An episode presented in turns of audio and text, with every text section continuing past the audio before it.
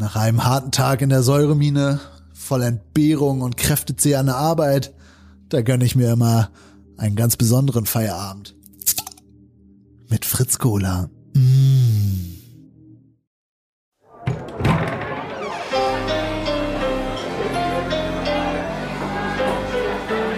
Zum Dorfkrug. Der Podcast von Zugezogen Maskulin.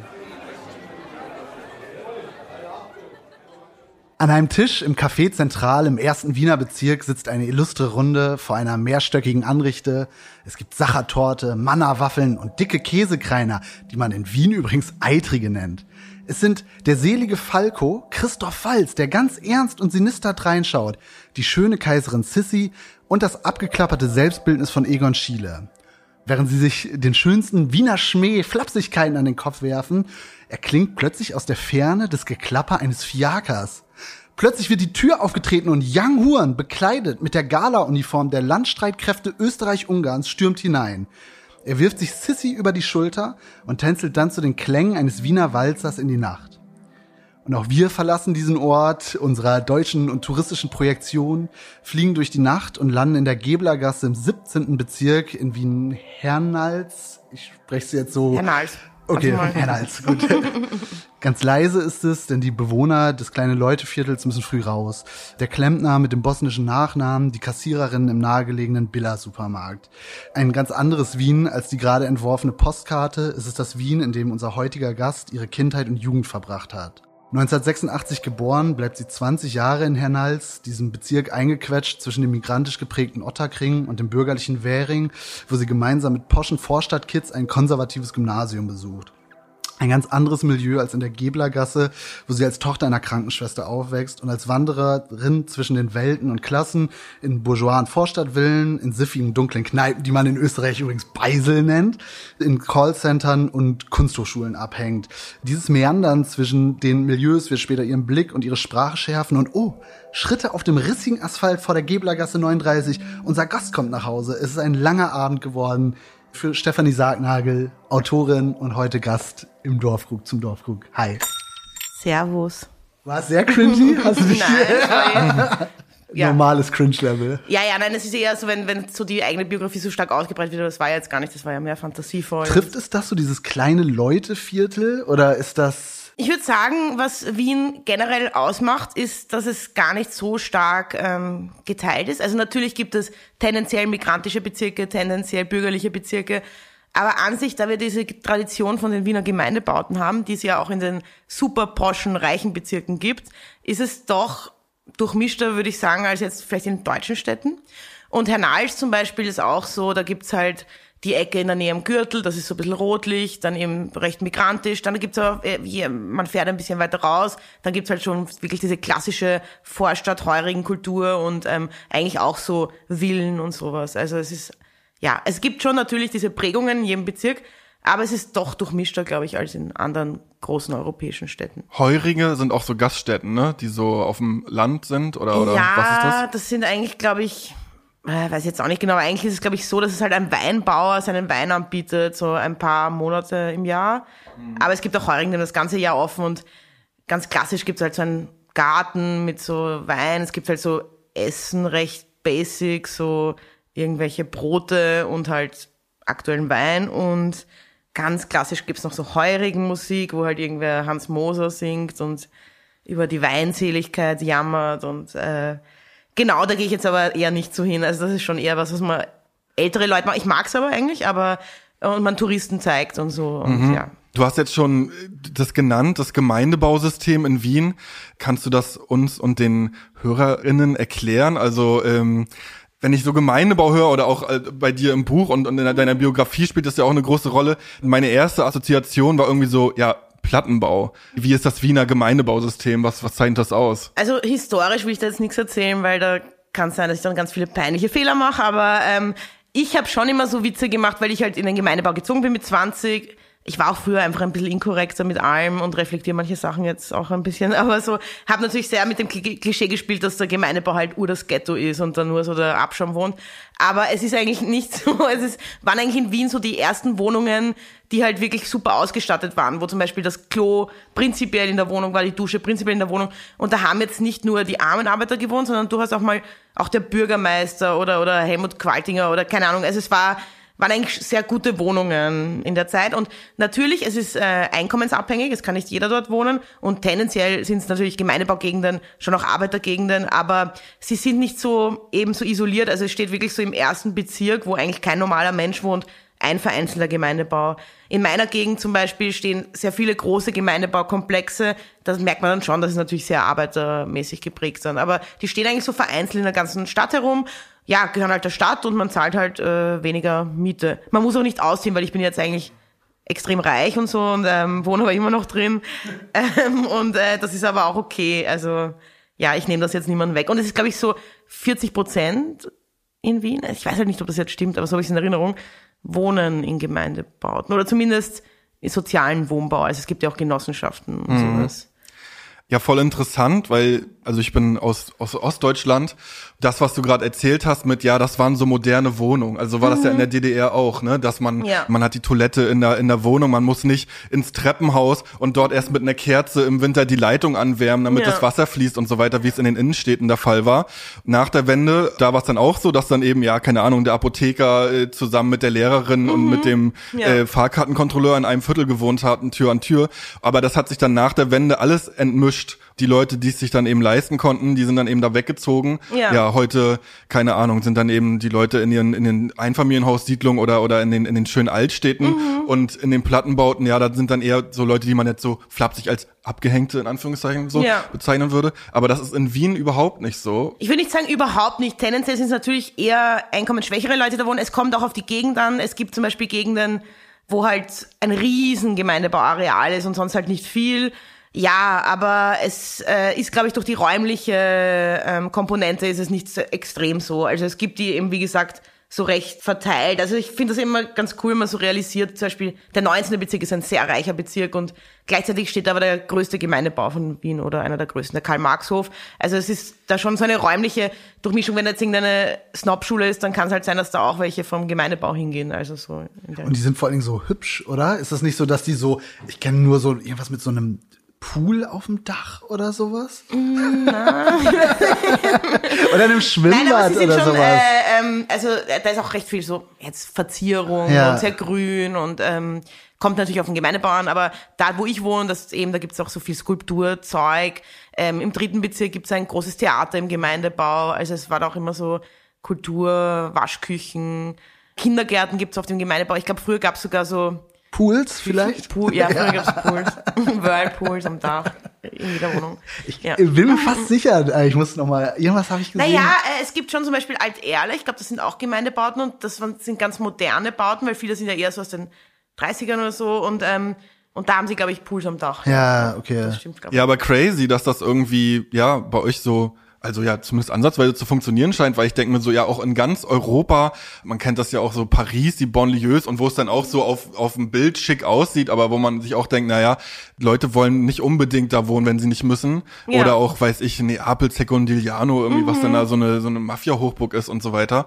Hatte schon das Gefühl, dass dieses Projekt, diese Form zu wohnen und, und Corbusier und so weiter, dass das eigentlich so, sich nicht durchgesetzt oder nicht äh, bestätigt hat, dass das jetzt wirklich das fortschrittliche Wohnen wäre. Ja, das sind halt so die Relikte aus dem Roten Wien. Man mhm. denkt, eh heute wird das die SPÖ nicht mehr machen. Also keine Ahnung, mhm. jetzt wird eher versucht. Also die sind einfach ich, so stark subventioniert. Also man kann das einfach als Institution nicht mehr abbauen irgendwie, ohne dass man jetzt irgendwie, glaube ich, ärgsten Radau provozieren wird, mhm. so irgendwie. Ähm, aber natürlich so, der Immobilienmarkt ist wie überall. Äh, es wird alles teurer am Privatwohnungen. Und wenn du jetzt so extrem reich bist, juckt es dich dann in den Fingern, alles in eine, weiß ich nicht, eine Eigentumswohnung oder sowas zu stecken, was äh, reiche Eigentlich Menschen schon. tun? Ja. Aber so reich bin ich dann doch nicht. Also ich bin halt so gefühlt reich mehr. Äh, eine Eigentumswohnung kann ich mir noch nicht leisten. Aber ich bin natürlich auch so ein bisschen links und sozial orientiert und denke dann schon immer, ah, cool wäre es ja auch, irgendein fettes Hausprojekt mit Leuten zu machen. Aber dann bin ich wieder zu faul, mich da einzulesen, mhm. weil das alles so langweilig ist. Und ähm, also halt so Kooperativen und so.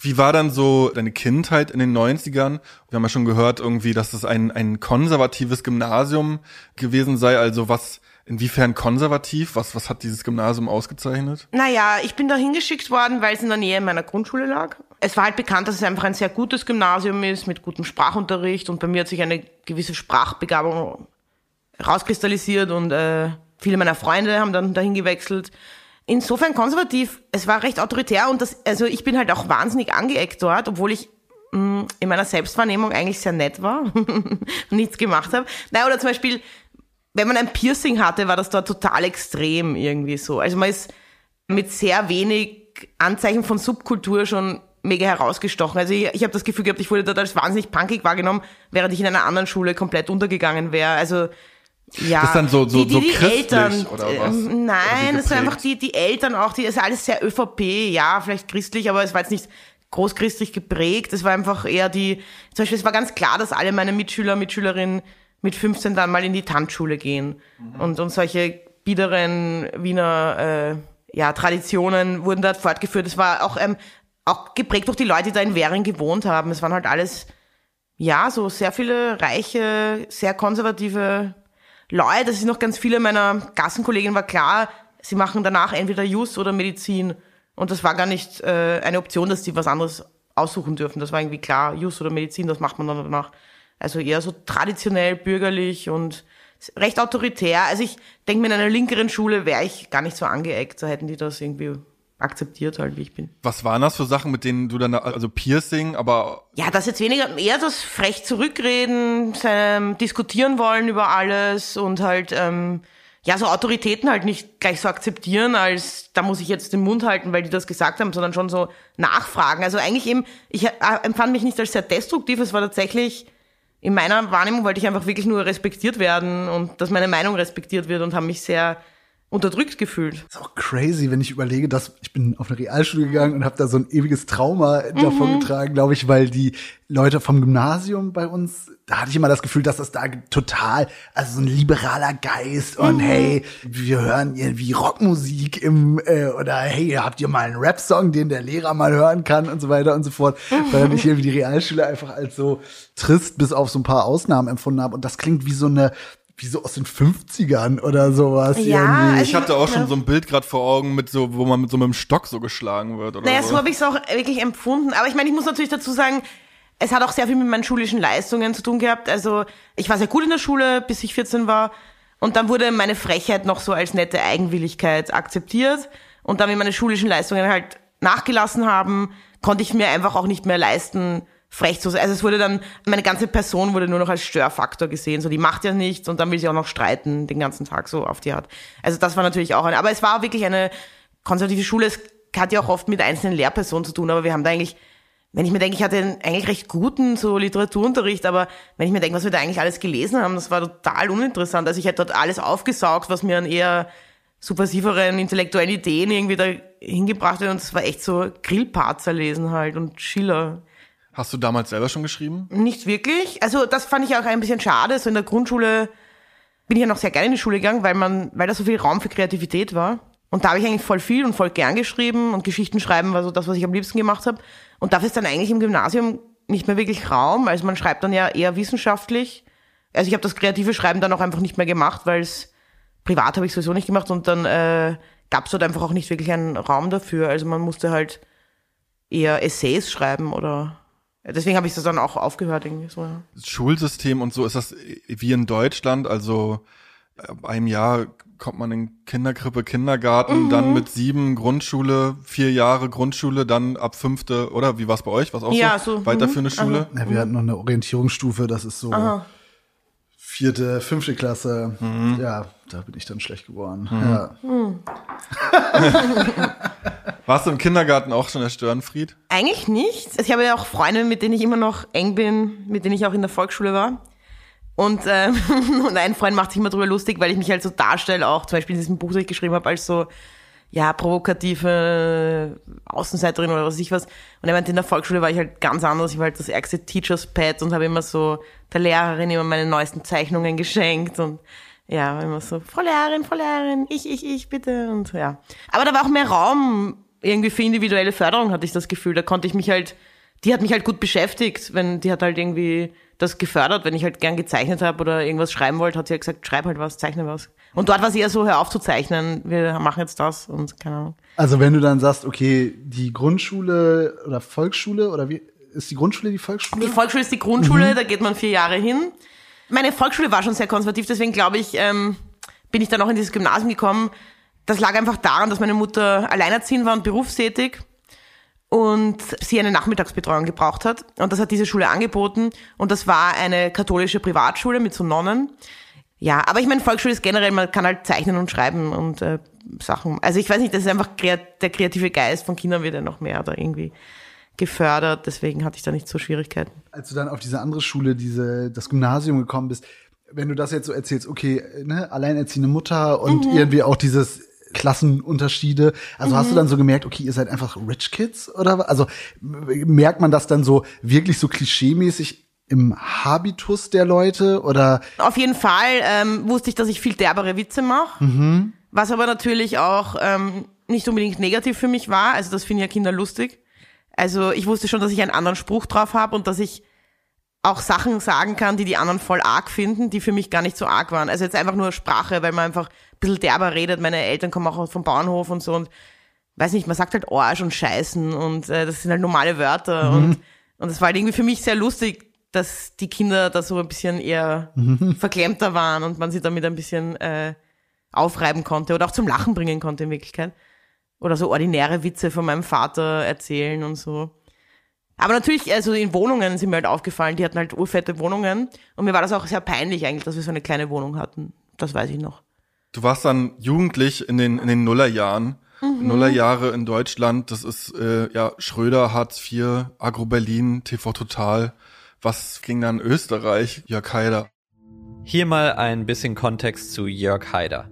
Jörg Haider war einer der umstrittensten Politiker in ganz Europa. Vorsitzender der FPÖ und Regierungschef des Bundeslandes Kärnten. Im Jahr 2008 ist Haider bei einem Autounfall gestorben. Der Schock war groß, denn Haider war bei vielen BürgerInnen sehr beliebt. Schnell entwickelte sich ein regelrechter Kult um den Politiker, zu dem auch Verschwörungsmythen gehörten. Von Manipulationen am Unfallauto oder einem Mordkomplott war die Rede. Wieso hatte Haider 1,8 Promille Alkohol im Blut, wenn Zeugen sagen, er hatte nicht viel getrunken? Wo war Haider in der Zeit zwischen seinem letzten Termin und dem Unfall? Später sahen Analysten Jörg Haider vor allem als den Begründer einer politischen Richtung, die Europa mehrere Jahrzehnte lang entscheidend mitgeprägt hat und immer noch prägt. Er war ein Rechtspopulist, noch bevor das Wort überhaupt erfunden worden war. Naja, schwarz-blau, Jörg Haider, wobei ich sagen muss, wenn man jugendlich ist, man lebt ja noch nicht so ganz in der Realität. Also wir waren schon auf den Demos, weil ich halt Linke irgendwie cool fand und, und rechte Scheiße oder keine Ahnung. Aber es war mir in seiner Drastik überhaupt nicht bewusst damals. Also, und dann war, genau, dann war auch diese Zeit, wo Schulklassen wurden ausgeladen von irgendwie äh, Sprachwoche Frankreich, weil wir jetzt Nazis in der Regierung haben. Genau, aber es war irgendwie so, man ist als Jugendlicher do, ja doch auch mehr mit seiner unmittelbaren Realität beschäftigt, habe ich das Gefühl. Also es hat mich nicht so beschäftigt, wie das später, wie später nochmal Schwarz-Blau äh, oder Schwarz-Türkisblau kam. Es war eher, dass mich ja diese unmittelbaren Ungerechtigkeiten in der Schule dann mehr so äh, aufgeregt haben. Ja, FM4 war halt extrem prägend für Österreicher. Also ich weiß auch noch, wie ich FM4 entdeckt habe. Da habe ich mal so, war mir so fad, ich war so elf oder zwölf und habe halt mal so alle Radiosender angehört und dann so aufgeschrieben, was da so gespielt wird und wie die so halt sind. Habe ich alles so durch und dann war plötzlich FM4 und dann haben so Jugendliche darüber diskutiert, was für Musik sie gern hören würden, wenn sie sterben. Und dann hat halt so Indie-Musik gespielt und ich dachte so, wow, what the fuck, was ist das? Und dann habe ich halt immer FM4 gehört und FM4 ist dann so der Eintritt äh, so quasi in die Alternativkultur. Dann habe ich auch so Tapes aufgenommen und in die Klasse mitgebracht und halt so, hey, ich habe da gestern ur die coolen Sachen gehört, ihr müsst euch das anhören und alles so, ja, das gefällt ihnen halt nicht, das ist weird oder so. Und dann habe ich auch so gemerkt, aha, okay, es gibt halt Mainstream und Alternative. Also gab dann so zwei, drei andere, die es auch cool fanden und dann hat sich das dann schon so langsam rauskristallisiert, wer interessiert sich so für künstlerischere Musik oder so. Und da war halt viel Hamburger Schule in der Zeit auch, genau. Da haben Christian und Stermann haben so eine Radiosendung gehabt. Sagen die euch was? Sind so Comedians, mhm. ja, genau. Und, äh, und haben da ganz viel so Hamburger Schule-Zeug immer gespielt und das habe ich dann immer aufgenommen. Und du meintest jetzt schon, dass du irgendwie ja dich dich schon so als links gesehen hast. Wie ging das los? Ja, ich glaube, am Anfang ist es nur, dass man so Codes wahrnimmt und die irgendwie cool findet, ohne dass man so definieren kann, warum. So zum Beispiel, ich wusste einfach, ich mag dieses Che Guevara-Bild. Ich wusste nicht, wer das ist und was es bedeutet, aber ich wusste, alle, die das tragen, die finde ich irgendwie interessant. Und da war ich halt so elf und dann habe ich mir so ein fettes T-Shirt auch gekauft in so einem Hippie-Shop und ich hatte einfach überhaupt keine Ahnung, wer das ist. So solche Sachen, man kopiert irgendwelche Codes, vermischt sie, sie geben überhaupt keinen Sinn, aber man merkt schon, man interessiert sich irgendwie dafür und dann waren halt auch so Dinge wie in Österreich gibt's halt die Aktion kritischer Schüler. Und das ist halt so von der SPÖ, so eine Jugendorganisation. Und wenn man halt so anfängt, sich irgendwas über irgendwas über ungerechte Lehrer zu ärgern, dann entdeckt man dann plötzlich irgendwo so ein Plakat mit so halt so gesellschaftskritischen Sprüchen und dass das Schulsystem irgendwie scheiße ist und dann, ah, was ist das, AKS? Und dann waren wir mal bei so einem AKS-Treffen und da politisieren sich, glaube ich, viele Leute so früh, die so irgendwie unzufrieden sind. Was, was, ist das, ein AKS-Treffen? Da sitzen dann so Leute zusammen und man diskutiert über politische Themen. Mir war das dann aber auch äh, irgendwann, also ich bin da nicht mehr hingegangen, ähm, äh, weil es mir einfach ein bisschen zu fad war und ich hatte auch das Gefühl, man ist so ein bisschen, es wird alles so nach Methode abgehackt und so, aber da waren halt coole Leute irgendwie so, ja, Aktion kritischer Schüler, ja, und man so, diskutiert mhm. halt über Feminismus oder was weiß ich was und macht Sticker und ähm, geht auf Demos, solche Sachen. Wie wäre das alles verlaufen, wenn du jetzt irgendwie in, ich weiß nicht, was gibt's noch für österreichische Städte, Salzburg oder Graz oder sowas? Weil das klingt eigentlich, um ehrlich zu sein, alles total gut und cool und spannend irgendwie. Also es klingt, es hat so ein bisschen was.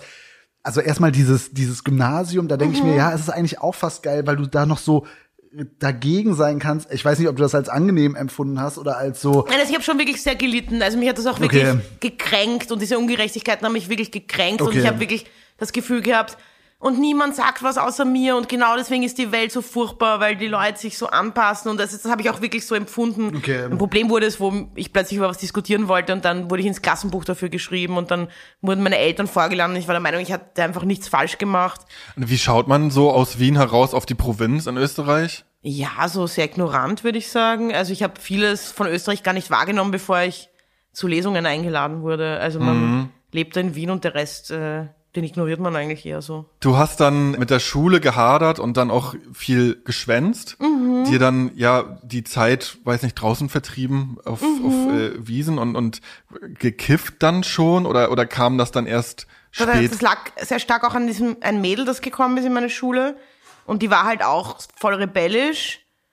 Und die war vorher in der Steiner Schule und dann konnten wir so richtig diskutieren eben darüber, was ist bei ihrer Schule eigentlich viel, also so Waldorfschule und äh, besser und was ist bei uns so falsch. Und damals war ich ja noch Fan von der Waldorfschule, weil ich Heute nicht mehr.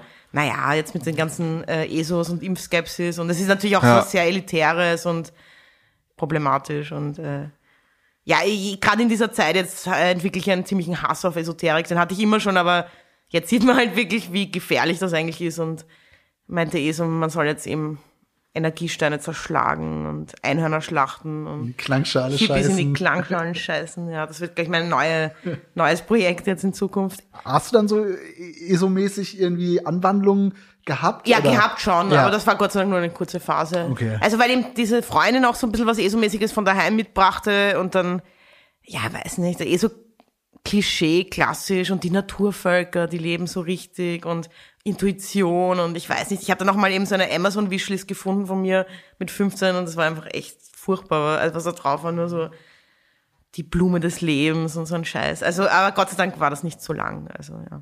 Ja, und die Freundin kam dann in dein Leben von der Waldorfschule und dann, Ja, und, und die war halt auch sehr mutig und abenteuerlustig und sehr aktiv und, und deswegen, da hatte ich kurz eine Phase, wo ich so leicht depressiv war und viel daheim war und eigentlich nur FM4 gehört habe und vom Internet saß.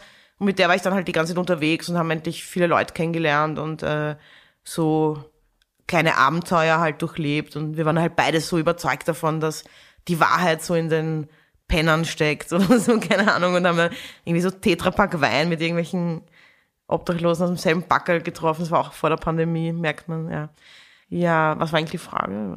Äh, wie das mit dem Kiffen losging. Ah ja, und die war aus der Schweiz und ähm, da haben alle irgendwie so urviel gekifft schon. Die hatte auch so große Brüder und dann habe ich mit ihr halt so zum Kiffen angefangen. Und das war dann halt auch unser, unsere Tagesstruktur irgendwie so. weil Kiffen, was zum Kiffen kaufen gehen, war ja auch irgendwie so abenteuerlich. Man musste eben in irgendwelche kleinen Kneipen in Wien, da musste man immer in den Keller, dann hat man, und wir waren halt so 15, also wenn ich mir jetzt so 15-Jährige anschaue, finde ich, wenn ich mir vorstelle, die gehen da in irgendwelche Drogenkneipen, so what the fuck. Da musste man einen Eistee bestellen und der hat irgendwie drei Euro gekostet und dann musste man dort eine Stunde warten und dann kam irgendwann so ein fahriger äh, Dealer auf Koks in irgendein Hinterzimmer und dann musste man sich in einer Reihe anstellen und konnte das halt so kaufen. Es war schon so ein bisschen auch eine Abhängigkeit, denke ich mir, aber es war immer so klar, wir müssen jetzt was haben und wenn es aus ist, dann müssen wir wieder in diese Kneipen gehen und so irgendwie. Also das hat man nicht einfach im, im, im Park oder, oder in irgendwelchen Wohnungen oder so. Ja, wir war, hatten noch nicht so die Connections mhm. irgendwie. Das ist dann später ist das alles einfacher geworden. Und das war auch dort sehr teuer immer, aber das war halt immer verfügbar. Also mhm. da gab's auch wirklich richtig viel eine Zeit, weil eben Währing zum Beispiel ist ja bürgerlicher Bezirk, aber wenn man halt wusste, wo die sind, dann kannte man schon so vier, fünf pro Bezirk. Und irgendwann gab's halt eine große Razzia-Aktion, wo die alle zugedreht wurden. Und was sind das? Sind das so Kneipen, wo man so reingeht also als Zufallsgast und sofort weiß, ah fuck, hier gehöre ich gerade überhaupt oder oder war das so, okay, ich kann hier auch ganz normal irgendwie ein Bier trinken oder Nein, nein, das nein, das war schon sehr eindeutig. Ja. Äh, das sind Leute nicht wirklich abgehangen. Ja. Das war eben alles saßen einfach 40 Leute, alle mit einem Eistee. So. und dann gab's halt auch unterschiedliche, also manche waren halt voll gangstermäßig, andere waren wieder, da waren mehr so Studenten drin. Aber dann gab's auch welche am Gürtel, wo echt so die schrägsten Figuren drin waren und diese Typen, wenn du da jetzt so heute drauf guckst, ist das irgendwas, wo du denkst, ah, das waren auch irgendwie ganz schön weirde Typen und zwar nicht im sympathisch schrulligen Ding, also irgendwie zwei 15-jährige Mädchen und so Typen irgendwie. Auf jeden Fall gab's da viele ungute Typen auch. Wobei ich schon das Gefühl hatte, wir, hatten einen, wir waren immer zu zweit, das macht halt schon einen Unterschied. Und wir hatten schon ein ganz gutes Gespür. Wir waren schon sehr naiv einerseits, aber wir waren jetzt auch nicht so urselbstschädigend, dass wir jetzt irgendwie mit Typen abgehangen werden, die richtig ungut zu uns waren. Aber natürlich so Übergriffigkeit im Alltag, das gehört in dem Alter einfach dazu. Also das ist ja, also ich habe ja das alles aufgeschrieben, dieses Buch, ähm, anhand von Tagebuchaufzeichnungen, die ich hatte. Ich hatte so einen Blog in der Zeit und war total geflasht, selber dann wieder, wie normal das war, dass wir eigentlich jeden Tag sexuell belästigt wurden. Also wirklich, wenn ich in der Nacht heimgegangen bin, ist mir jemand nachgegangen. Das war einfach Standard. Der hat mich jetzt vielleicht nicht überfallen, aber halt zumindest so, wie geht's dir? Und, und das war irgendwie so voll normal und da ist mir das erst wieder aufgefallen, wie äh, alltäglich das damals war. Ja. Und aber das auch eben in diesen Kreisen, in denen, weil ich finde das manchmal so interessant, dass gerade wenn Leute so anfangen, sich irgendwie für Punk oder Hardcore zu interessieren und so das Gefühl haben, sie tauchen jetzt gerade in so eine geile Utopie ein mit so coolen, äh, äh, reflektierten Typen, die dann aber eigentlich auch nur so drauf warten, dass da neue Beute irgendwie in die. Also ich kenne das auch noch so mit so Dorfpunks, wo ich so früher mit abgehangen habe, dass wenn ich mir jetzt diese Geschichten, die damals als so sexuelle Eroberungen irgendwie, da denke ich mir so im Nachhinein, Alter, what the fuck, was sind das für Stories gewesen irgendwie? Und Ja, aber ich glaube auch, die Leute sind noch viel bewusster heutzutage. Also viele Dinge hätte ich damals gar nicht so benennen können, wie ich sie heute benennen kann. Also es gibt jetzt schon ein ganzes Vokabular, das mir auch dann teilweise wieder am Arsch geht, wenn es äh, alle nur noch in so einer ähm, Parallelsprache reden, die nur noch eine Bubble versteht. Aber aber trotzdem, so viele Dinge kann man jetzt einfach benennen, die, für die man früher gar nicht so Worte hatte. Das war halt normales, unangenehmes männliches Verhalten, aber jetzt gibt's halt mehr Vokabular dafür. Ja. Und deswegen äh, ist es einem auch klarer, dass es falsch ist. Und ich glaube, so Teenies jetzt, zumindest so subkulturelle Teenies, checken das jetzt viel besser ab. irgendwie. Ich glaube, was so diese Themen angeht, da äh, ist man noch auch so, das ist noch so die Spitze des Eisbergs eigentlich, was so im Kulturbetrieb und, und vor allem im Musikbereich über die Jahrzehnte eigentlich da so praktiziert wurde und, und, und wie, wie so äh, Künstler einfach dachten, ja, wir sind Götter und wir können irgendwie alles machen und das ist sogar noch geil, das wird noch abgefeiert. Also ja auch so, weiß nicht, so die Künstler, die mein Vater sich reingezogen hat, so, also die Generation, hier Led Zeppelin und, und äh, keine Ahnung, die ja teilweise auch irgendwie official mit irgendwelchen Minderjährigen zusammen waren und mit denen auf Galas aufgetreten sind und so und das wurde damals aber einfach noch so beklatscht und war irgendwie, war irgendwie geiler Rock'n'Roll-Style, so. dieses, dass es eben gerade in so in so Nischen, wo man sich so irgendwie, wo man so das Gefühl hat, ah, wir, wir sind hier irgendwie auf der richtigen Seite oder sowas oder oder zumindest so ein bisschen äh, alternativ. Da finde ich das immer besonders verheerend irgendwie und und ja, erinnere mich. Ja, ja. Mhm, ja. Na, oder nee, sag du zuerst.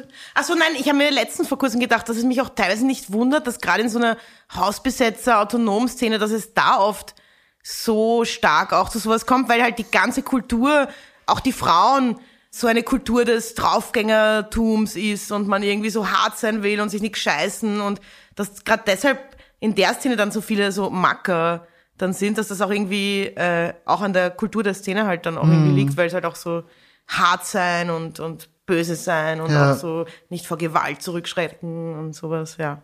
Nein, nur ich denke mir manchmal, weil ähm, ich das ja auch eigentlich mag, also diese ganze Härte und dieses ähm, und mir manchmal in der queer-feministischen Szene dann wieder alles zu lieb ist und man macht so ganz harmlose Witze und alles so kuschelig und dann denke ich mir, ja eh klar, aber das ist halt auch, so muss es halt auch sein, weil diese Szene, die eben, wo jeder so der Härteste sein will, die begünstigt halt total diese Verhaltensmuster irgendwie so. War denn damals für dich aber auch so queer-feministische Szene, also sowas gab's ja auch schon früher dann so in deiner Jugendzeit, also war das für dich da schon interessant? Ich habe mich damit noch nicht so beschäftigt. Ich weiß auch, wie in Diskussionen haben wir öfter mit so Mädels eher dann drüber geredet, so, ja, ist schon cool, wir können irgendwie machen, was wir wollen und äh, sind eh schon so emanzipiert und und trotzdem werden wir manchmal eingeladen, was ja auch ganz cool ist, so, wenn wir, wir Nicole hatten und so.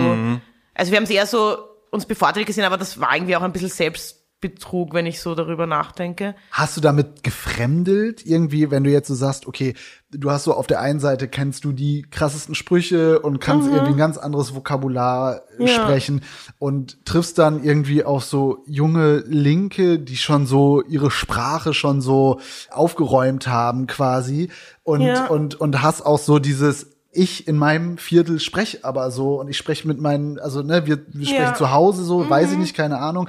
Und dann auf so ein, ja, irgendwie dann fast ja auch schon wieder so bürgerliches Sprachverständnis, wo man so eine saubere, nur halt eine anders saubere Ja. Sprache spricht. Hat dich das am Anfang irgendwie irritiert oder irritiert dich das immer noch? Also wie ich jünger war, war das ja noch gar nicht so stark ein Thema. Äh, die sprachlichen Korrektheiten, das war ist jetzt viel, viel stärker. Und mich erinnert es tatsächlich auch, auch wenn ich natürlich äh, gewisse Dinge auf jeden Fall befürworte, aber mich erinnert es eben genau an das, so dieses, so spricht man nicht. So eben, ich finde es dann eben auch manchmal wie so eine bürgerliche Spracherziehung, weil ich es manchmal viel ekliger finde, wenn man alles so verklausuliert, aber eigentlich scheiße ist in seinen Aussagen und mir dann manchmal so eine derbe Direkte tausendmal lieber ist, weil die Leute zumindest, du erkennst, was sie meinen, du erkennst, was sie sagen, auch wenn es sexistische Scheiße ist, es ist zumindest ziemlich klar, während irgend so ein, was weiß ich jetzt, so deutscher bürgerlicher TV-Moderator spricht vielleicht die richtige Sprache, aber redet eigentlich extrem scheiß, so, da ist mir das noch lieber. Aber so mit Feminismus hatten wir nicht so viel Berührung. Das war irgendwie für uns sowas Selbstverständliches. Viele Sachen waren uns noch nicht so bewusst. Aber ich weiß schon, ich habe zum Beispiel, bin dann ins EKH mal das erste Mal gegangen mit 17. Das ist so das einzige besetzte Haus in Wien. Da war irgend so eine Veranstaltung, da habe ich auch reingeschaut und das war halt so, ah, okay, voll fremde Welt. Und da ging es schon um so queere Themen und auch um Intersex und Transsexualität und äh, Transgeschlechtlichkeit. Und ich äh, hatte noch nie was davon gehört und habe dann auch so ganz naive Fragen gestellt, so, aber sind nicht Männer so und Frauen so? Und alle haben mich so angeschaut, so, wow, wow, wow, hat sie gerade Heil Hitler gesagt, so. Ja, das fand ich dann manchmal auch irritierend, dass dann gleich so urhart reagiert wurde, weil ich war halt wirklich so ganz, ich hatte einfach keine Ahnung, worum es geht, so, ich habe einfach irgendeine Frage gestellt. Ja, aber eben, genau, das kann ich mich auch erinnern. Dann gab es so die ersten Leute, die selber so einen linken Raum betrieben haben. Und ich hatte schon immer, auch wenn es mir jetzt nicht so bewusst äh, aufgefallen ist und ich jetzt das Wort Klasse gar nicht be benutzt habe, ich habe mir schon immer gedacht, so, hey, wir sind so ein linker, offener Raum, aber kein Hackler würde hier zwei Minuten überleben. So irgendwie, wenn jetzt mein Vater reinkommen würde, er dürfte einfach nichts, also er wäre sofort rausgeschmissen, wenn er irgendwas sagt. Und das ist halt alles auch, also ich fand schon auch immer sehr elitär und ich hatte damals schon einen leichten Hang zum Trollen oder Leute so ein bisschen ärgern. Und darauf habe ich halt, darüber habe ich immer gern geredet, so dass ich einfach, ich will lieber den Spice ums Eck und äh, I'm from Austria hören und äh, mit echten Leuten abhängen, als hier in so einer Bubble zu sein, obwohl ich natürlich da immer hingegangen bin. Ja. Gute Haut und volles Haar. Ist doch klar. Fritz Cola.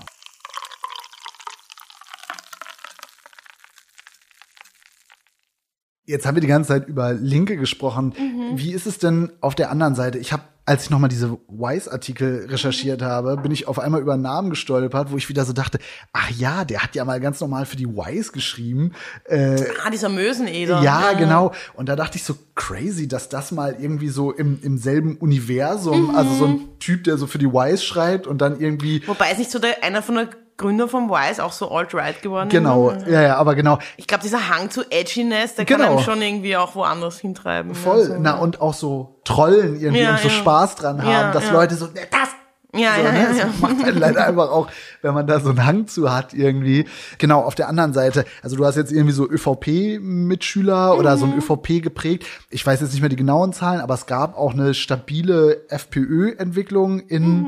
Ach Gott, wie sprichst du richtig aus? Her Hernals, Hernals. Ach so, okay. Hernals. Das weiß ich gar nicht so genau. Ja. Na, es ist immer mehr geworden, Ah, ja. stetig mehr. Ja. Gab's das dann auch irgendwelche 15-, 16-Jährigen, wo du so merkst, wow, hier ist, das ist hier jetzt aber. Ja, das haben wir schon, aber damals waren wir noch so voll naiv äh, im Sinne von, wir haben urgern mit Rechten diskutiert und so. Aber findet ihr nicht auch, dass die Welt ein schönerer Platz wäre, wenn so irgendwie, keine Ahnung, das, das war schon auch so ein kleiner Sport von uns, das will ich nicht mehr so machen. Bei mir ist das halt eher, in der Familie habe ich halt viele äh, FPÖler, so, genau.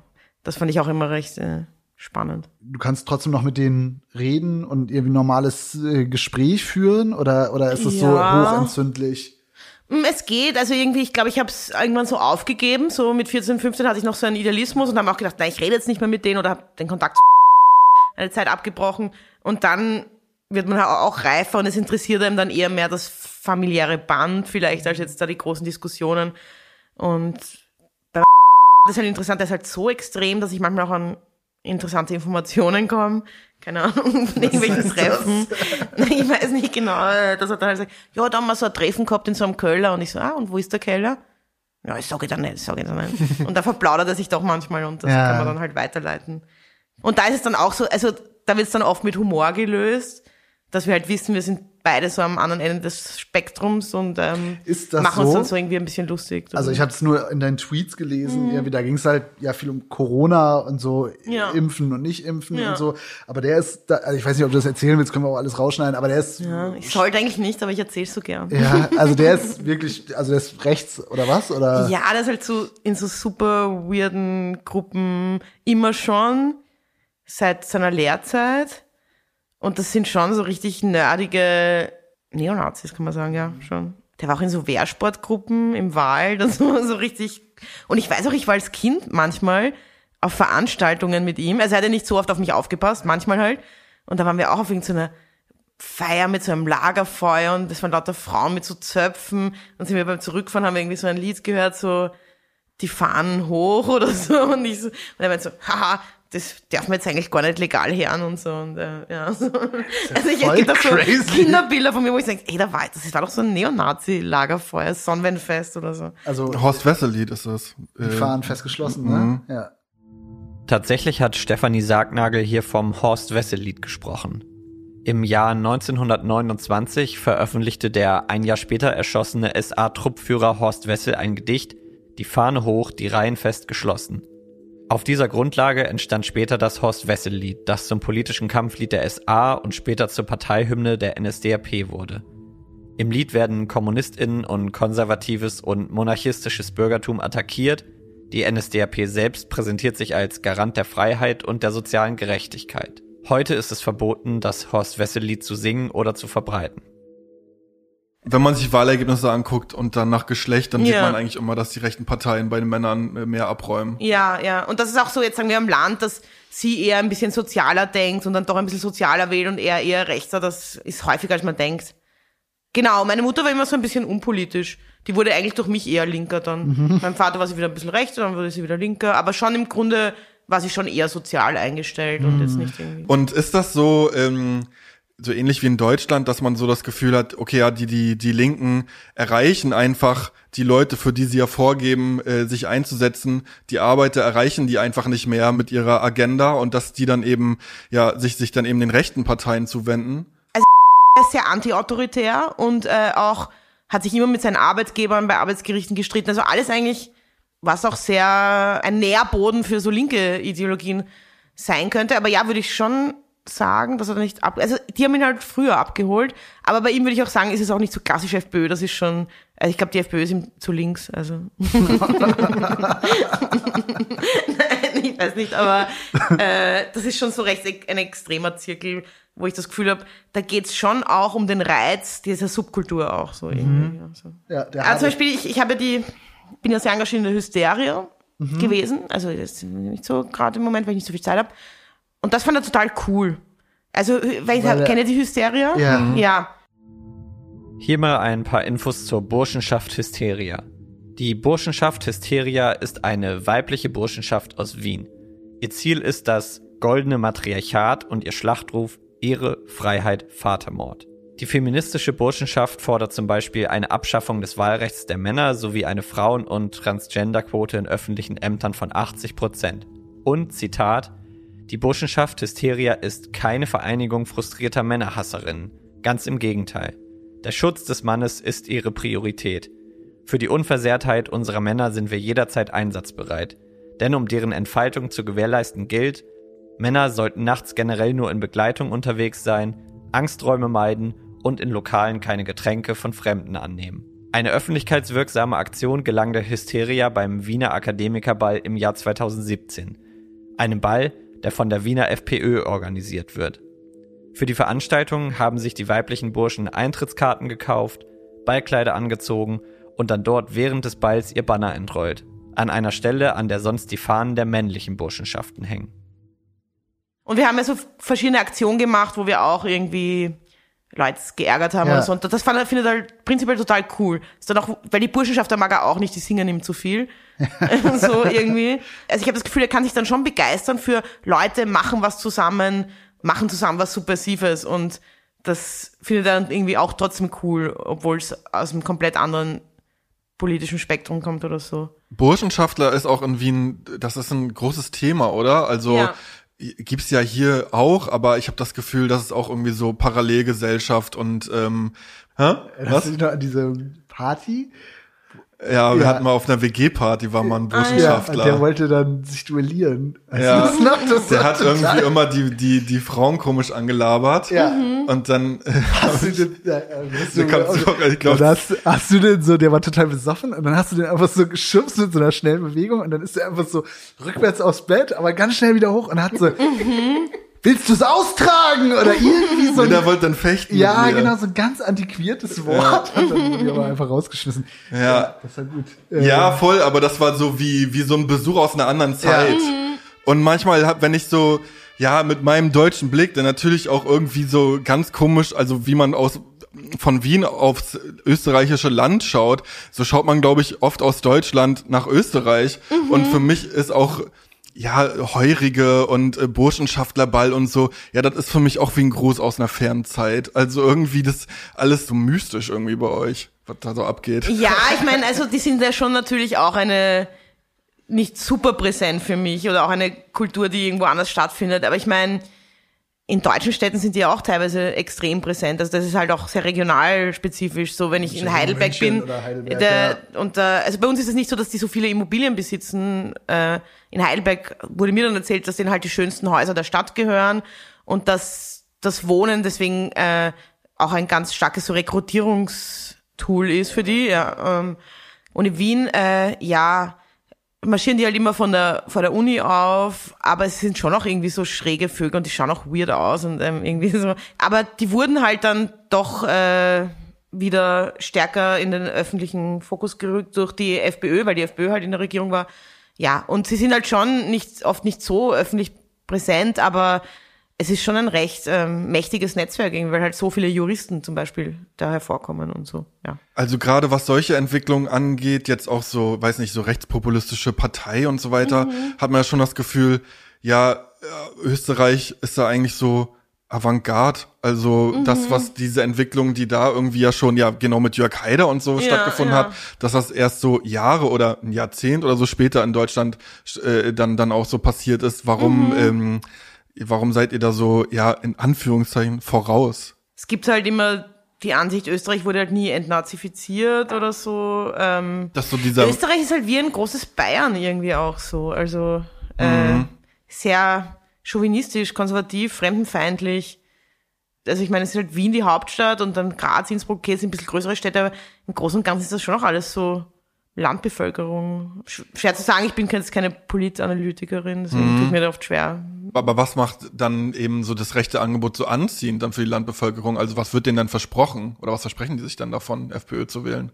viel motivierte Fremdenfeindlichkeit eigentlich, würde ich sagen, ist so das, da kommen so viele Ausländer, die nehmen uns die Arbeitsplätze weg, die nehmen uns was weg. Das ist schon so das Hauptmotiv. zum FPÖ wählen, würde ich mal sagen, weil sonst ist die Politik ja nicht interessant irgendwie für Arbeiter, Arbeiterinnen. Ja, und dass sie halt populistisch sind und die Leute halt auch auf alles aufspringen, was halt die Leute gerade emotionalisiert. Ja. Wie war das, als du ein Kind warst oder eine Jugendliche? Also ich weiß, dass es in Wien, also da in Otterkring gibt's dann so ganz viele Leute aus dem Balkan irgendwie. Wie war das so zum Beispiel in der Schule oder in der, also auf dem Gymnasium, auf der Volksschule? Hattest du da irgendwie so Freundschaften zu Leuten aus, weiß nicht, Eigentlich gar nicht. Also das, daran merkt man halt auch, wie selektiv halt das Schulsystem ist oder wie speziell diese Schule. Ich glaube, eben in einem Gymnasium bei mir in der Nähe wäre es noch ein bisschen anders gewesen. Aber es gab einfach, also ich habe einen Freund, der halt polnische Eltern hat, aber sonst waren alles eigentlich so Österreicher. Es gab zum Beispiel kurz ein serbisches Mädchen und ein Mädchen mit türkischen Eltern. Und die hatten halt ein bisschen Sprachdefizite. Also die Eltern waren halt nicht Muttersprache, aber die waren halt schon gut. Und ich hatte richtig das Gefühl, dass die so rausgemobbt wurden von der Lehrerschaft, weil die halt den Schnitt ein bisschen gesenkt haben oder so. Oder es- den Sch- Deutschunterricht ein bisschen schwieriger gemacht oder irgendwie so. Also da hatte ich schon das Gefühl, die will man so weghaben. Ja, und ich war ja auch auf der Kunstuni, das ist ja auch elitär in Wirklichkeit. Also gibt's ja kaum jetzt irgendwie Gastarbeiterkinder oder so. Es sind dann eher Leute halt auch, äh, weiß nicht. Und Ich glaube, so im künstlerischen Bereich sind halt Perser so die größte Community in Wien, so, weil halt so viele intellektuelle Perser auch geflüchtet sind. Und, so. und, und wahrscheinlich auch wenig Arbeiterkinder, oder? Also ich Ja, ja, so, Arbeiterkinder auch kaum. Also es ist ja auch so, wenn du sagen wir Bildungsaufstieg machst und deine Eltern sind eher Gastarbeiter oder äh, dann dann studierst du auch nicht jetzt Kunst, weißt du, was ich meine? Dann studierst du irgendwas, womit du halt Geld Auch Geld verdienen kannst. verdienen, Ja, ähm, außer bei dir, du bist sehr reich geworden. ja, voll, aber das ist halt, bin halt der American Dream von Österreich. Ja. Wenn man sich so mit deinem Buch beschäftigt, wo es ja dann auch viel um das Rumhängen im, im, im Gemeindebau in der Wohnung und, und da so Drogen konsumieren, was weiß ich, was äh, so, so geht. Ja, da habe ich schon das Gefühl, dass du auch so ein, dass du da einen sehr romantischen Blick drauf hast, oder? Oder täuscht das? Weil ich finde das mega interessant. Ich hatte auch so eine Zeit in meinem Leben. Und wenn ich zurückschaue, dann denke ich so, ja, da war, ist auch viel, viel Witziges passiert. Aber eigentlich darunter denke ich so, ja, ich glaube, dem einen oder anderen, dem ging es eigentlich auch nicht so gut in der Zeit und, und wir haben halt nur nicht so darüber geredet. Wie, wie, wie ist das so bei dir? ich finde es ganz interessant, dass die Leute das teilweise so positiv lesen. Also ich hatte schon Interviews, wo Leute sagen, ja, und dieser Michi, der lebt halt so frei. Und ich denke mir so, ja, es kommt schon ganz klar raus, dass er Alkoholiker ist und dass er halt früh stirbt, weil er sich mit, also irgendwie so, so ein Idol ist das jetzt auch nicht. Aber ich wollte natürlich auch eher so die lustigen Anekdoten erzählen. Ich habe mich schon bemüht, es nicht zu romantisieren, weil das wollte ich halt irgendwie nicht. Ich wollte nicht Kitsch machen. Ich erzähle auch von Übergriffen und solchen Dingen. Ich bin auch noch sehr eng befreundet mit vielen Leuten, die in dieser Wohnung abgehangen sind. Und das waren ja schon auch teilweise Erinnerungen, die wir gemeinsam so hervorgeholt haben. Ich weiß nicht. Ich meine, ja, es ging vielleicht Leuten jetzt auch nicht so gut. Eben viele waren ja auch psychisch krank, aber irgendwie war das ja das Nette, dass man trotzdem so eine Gemeinschaft hatte, wo alle eigentlich ganz nett miteinander umgehen. So, also das hatte ich schon das Gefühl, dass ich das nicht romantisiere, sondern dass es wirklich so war, dass wir halt schon einen sehr liebevollen Umgang miteinander eigentlich hatten. Okay, also das ist dann vielleicht auch der Unterschied zu diesen Erinnerungen, die, also ne, dieses, wo man so merkt, okay, wir haben eigentlich die ganze Zeit auf jemandem rumgehackt oder sowas. Oder weiß jetzt nicht, ob. Ja, so war es mehr oder weniger bei mir. Aber ja, es stimmt schon, dass das, was du gerade meintest, so dieses ähm, Romantisierend, dass das vor allem in den in der Besprechung von dem Buch irgendwie immer so so mitschwingt. Aber ja, das ist interessant, wenn du sagst, ja, das ist eigentlich gar nicht von mir so so intendiert so. Naja, ein bisschen, ich wollte schon, also das war wirklich ein sehr spezieller, sehr talentierter Mensch, dieser Michi. Auch sehr großzügig eigentlich und, und, und, ähm, aber er hatte schon zum Beispiel auch eine bisschen eine Frauenfeindlichkeit, die ich jetzt nicht so reingeschrieben habe, weil ich es nicht so wichtig fand. Ja, ich war dann selber überrascht, wie romantisiert das eigentlich auch vom Leser teilweise wird. Ich meine, natürlich romantisiere ich vielleicht auch ein bisschen was, aber ich habe mich schon bemüht, es nicht zu stark zu übertreiben, weil es dann halt kitsch wird irgendwann so. Ja. Das taucht doch immer wieder auf, also was du jetzt auch gerade schon meintest, dass da auch so, ja, ab und zu mal psychisch Kranke dann auch einen psychotischen Schub hatten oder so. Da warst du auch so 15, 16? Ja, oder 17, Wie 18. geht man dann so damit um? Oder da hast, hast du das dann schon auch so klar erkennen können?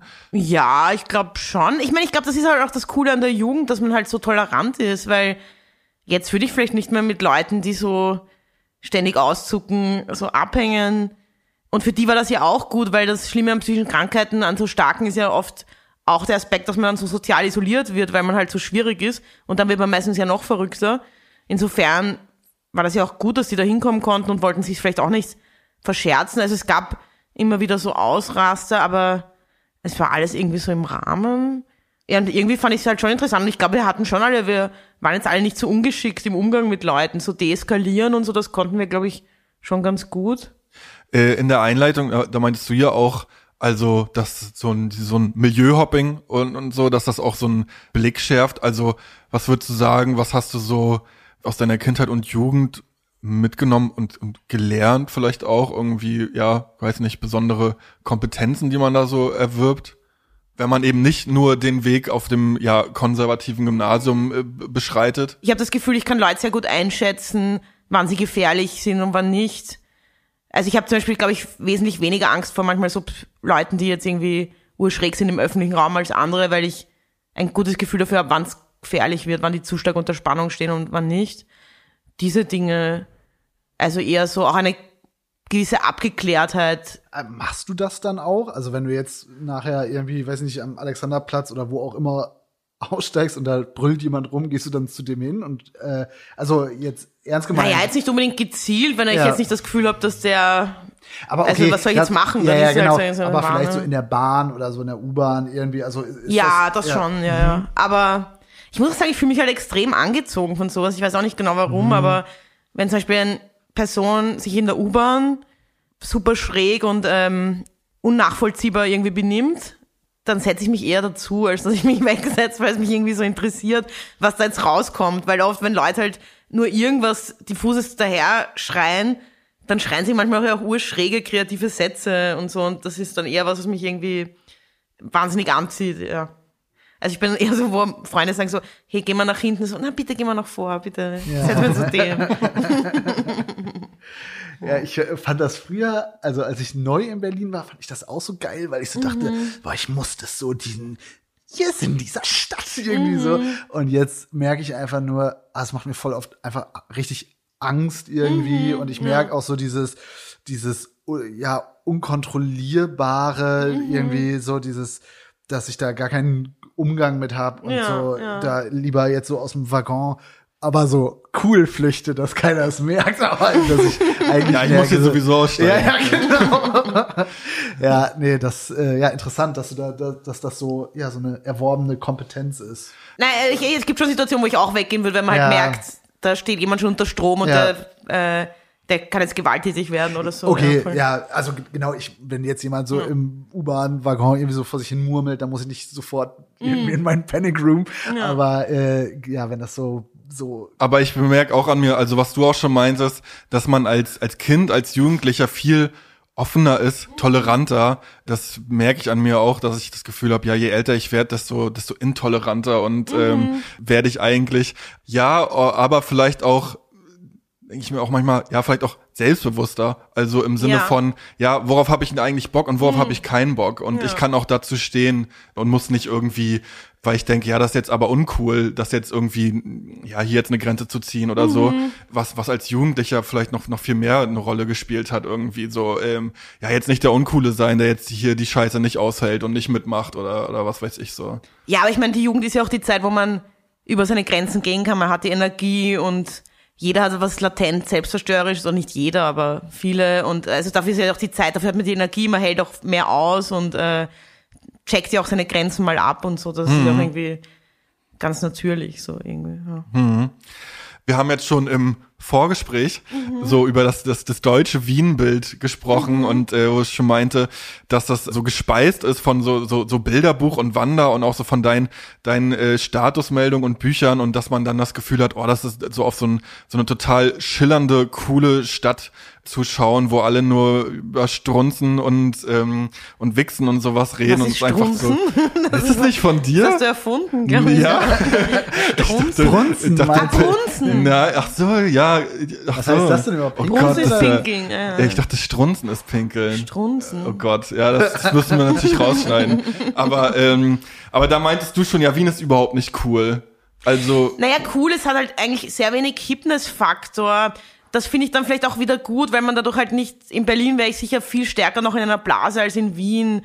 Ich finde, die Lokale sind auch teilweise durchmischter. Also es gibt jetzt schon so, natürlich auch so Hipster und äh, ja, Szene-Lokale, aber es gibt schon wirklich zum Beispiel diese Kaffeehaustradition, wo halt sich dann viele Linke und Studenten treffen, aber auch irgendwie jetzt andere Leute auf einen Kaffee gehen. Also das ist etwas, was ich recht mag. Ähm, und das ist auch, habe ich das Gefühl, in Wien zumindest noch ein bisschen natürlicher. Ich habe das Gefühl, in Berlin, weiß ich nicht, sowas wie das schwarze Café, das versucht es immer so zu sein. Mhm. Aber das ist es gar, also ich denke immer so, das ist so, da habe ich, glaube ich, auch noch nie jemanden im Blaumann sitzen. Ich weiß nicht, ob es ja. ein Kaffeehaus so ist, aber. Doch, also schon, also zum Beispiel eben ins Café Weidinger geht durchaus mein Vater auch regelmäßig und es gibt auch nicht so ein Szeneviertel in dem Sinn. Es gibt immer so Tendenzen, so da sind ein bisschen Galerien und da sind ein paar alternative Beiseln, aber es ist dann auch direkt daneben auch was ganz was anderes. Also es ist eben einfach örtlich nicht so stark geteilt. Aber eben, ich finde die meisten Wien-Zuschreibungen eh recht treffend irgendwie. Also ich sehe diese Klischees eigentlich alle auch so. Bilderbuch würde ich sagen, passt am wenigsten rein, weil die doch sehr international orientiert sind, auch vom Sound. Und ich glaube auch eigentlich aus Linz sind. Aber sonst stehen ja auch die Künstler eigentlich auf das, oh Künstlerinnen, äh, auf das Lokalkolorit.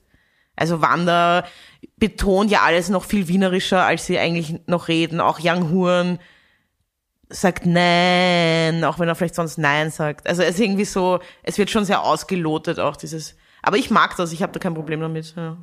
Wie nimmst du das so wahr, Deutsche in Wien? Also jetzt nochmal zurück zum ignoranten Blick, den man vielleicht hat. Also für mich war immer so, ja, Österreich, Schweiz, das ist eigentlich auch Deutschland und das ist ja eh eigentlich genau das Gleiche und die sprechen wie wir und mhm. ähm, warum ist das überhaupt, warum sind das überhaupt eigene Länder? Irgendwie totaler Quatsch, wenn die sowieso die gleiche Sprache haben und so. Dass ich dann aber dann auf Wien besuchen dann schon gemerkt habe und das ist ja auch irgendwie so ein Klischee, aber irgendwie hat sich das auch so bestätigt. Ja, es ist schon aber auch ein bisschen anders. Also auch die Art zu kommunizieren mhm. ist ein bisschen mhm. anders. Also hast du jetzt zum Beispiel, wenn du mit uns redest, das Gefühl hier mit so zwei preußischen Majoren irgendwie zu, zu kommunizieren, die irgendwie so eine, die irgendwie überhaupt keine, weiß nicht, Sprachmelodie und Gewandtheit haben oder äh, oder also wie wie ist das so zwischen in Wien und man schaut ja schon irgendwie so auf so Deutsche herab, oder? Ja, das schon, aber ich glaube, das ist auch diese Tourismusfeindlichkeit, also eben so Piefke und so ein Deutsche, ja, also da schimpft man schon irgendwie auch drauf.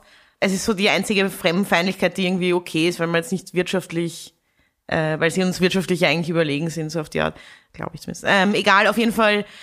Ich finde schon, äh, man kann es ja schwer immer in so individuellen Situationen festmachen, weil wenn man dann Leute so als Individuum wahrnimmt, dann, dann verwaschen sich die Klischees sehr schnell. Aber im Großen und Ganzen will ich schon sagen, ist für mich der Humor so ein Unterschied, dass einfach so eine gewisse Derbheit oder Grenzüberschreitung im Humor viel normaler ist, eine gewisse Edginess oder Schwärze, wo man dann schon das Gefühl hat, ja, dann haben die Deutschen schon ein bisschen einen Stock im Arsch, so irgendwie, also dass man ja eher aneckt ähm, mit Sachen, mit denen man in Österreich vielleicht gar nicht so anecken. Österreich ist auch einfach kleiner, deswegen habe ich das Gefühl, diese ganze Kulturlandschaft ist auch weniger bürgerlich, einfach nur deshalb, weil es kleiner ist. Also ich habe das Gefühl, zum Beispiel meine Arbeiterkind-Selbstdarstellung wurde noch viel stärker in den Fokus gerückt als in Österreich, weil das für die Feuilleton-Landschaft auch viel bürgerlicher ist, weil sie auch viel größer ist. In Wien gibt's halt, was gibt's an Feuilleton? Den Falter vielleicht. Und das ist halt auch alles so lokal in Wirklichkeit, dass es ja sich dann doch wieder alles ein bisschen mehr durchmischt. Ich hatte so das Gefühl, wenn ich damit auf so einer Party war und so mit Leuten geredet habe, dass ich immer wieder dachte, hä, warum bist du eigentlich so, warum bist du so gemein zu mir? Genau, das, das haben mir schon oft Deutsche gesagt. Und, und das, dass es aber einfach so der normale ja, Humor ist und dass man da voll aufpassen muss. Aber das habe ich überhaupt nicht realisiert, dass ja, das irgendwie ja, dieser vielbeschworene Schmäh ist. Ja, äh, und dachte so, hä, die, die Person kann mich ja irgendwie überhaupt nicht leiden. Ich ja, habe da ja irgendwie gar nichts getan. Dass eine andere Art ist zu kommunizieren, mhm. wo man in Deutschland direkt sagen würde, ja, das ist toxisch und irgendwie, keine Ahnung, lass mich in Ruhe. Nein, aber das habe ich auch gemerkt. Also zum Beispiel, ähm, date ich jetzt gerade jemanden, der aus Griechenland eigentlich ist.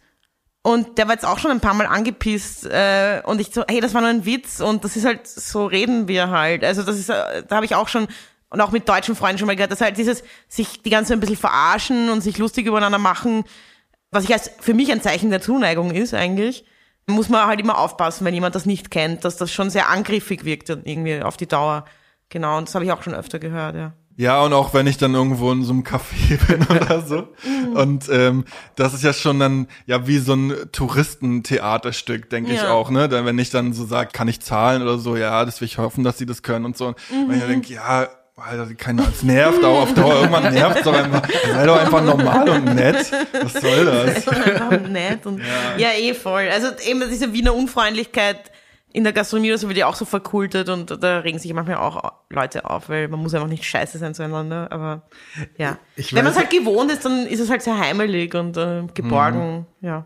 Ich habe mal Silvester in Wien gefeiert und da weiß ich noch, dass keiner runtergezählt hat, dass ich das total irritierend fand. Alle haben so in den Himmel geguckt Okay. und das war da bei diesem Prater und dann haben also nach oben geguckt und dann war auf einmal war auf einmal ein bisschen mehr Feuerwerk. Ja, das ist so. Dann habe ich so auf die Uhr, dann war es einfach nach 0 Uhr und alle waren so, haben einfach nur so in den Himmel und so ganz leise so, so Geräusche der Zustimmung. Mhm. So, oh, oh, und dann war es schon wieder vorbei. Irgendwie. Ja, also ich weiß nicht, was man neigt ja auch oft dazu, man erlebt etwas in einem Ort und denkt dann, es ist halt Ja. kulturspezifisch. Also Ja, es geht ja. mir ja auch so, so ich komme in eine deutsche Stadt und jemand ist nett zu mir beim Zigarettenkauf. Ich denke mir, das sind alles so nett. Ja. Äh, weil ich glaube, das Runterzählen, das machen wir eigentlich schon. also ich weiß nicht, ob das jetzt was sehr Wienerisches ist, nicht Ja. runterzuzählen. Na genau, es stimmt schon. Ich hab's dann auch. Ja, das ist ja typisch. Typisch Wien, du. Meine Güte. zählen einfach ja. nicht. Die zählen nicht. Crazy.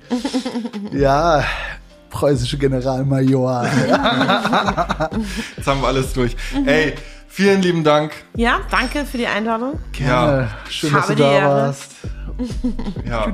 Kauft das Buch dicht Genau, von Stefanie Sargnagel. Buch, Kauft's alles. Und geht auch in den Film, oder? Ja, muss nicht sein. doch, doch, geht's im Film. Cutie, dann Ciao.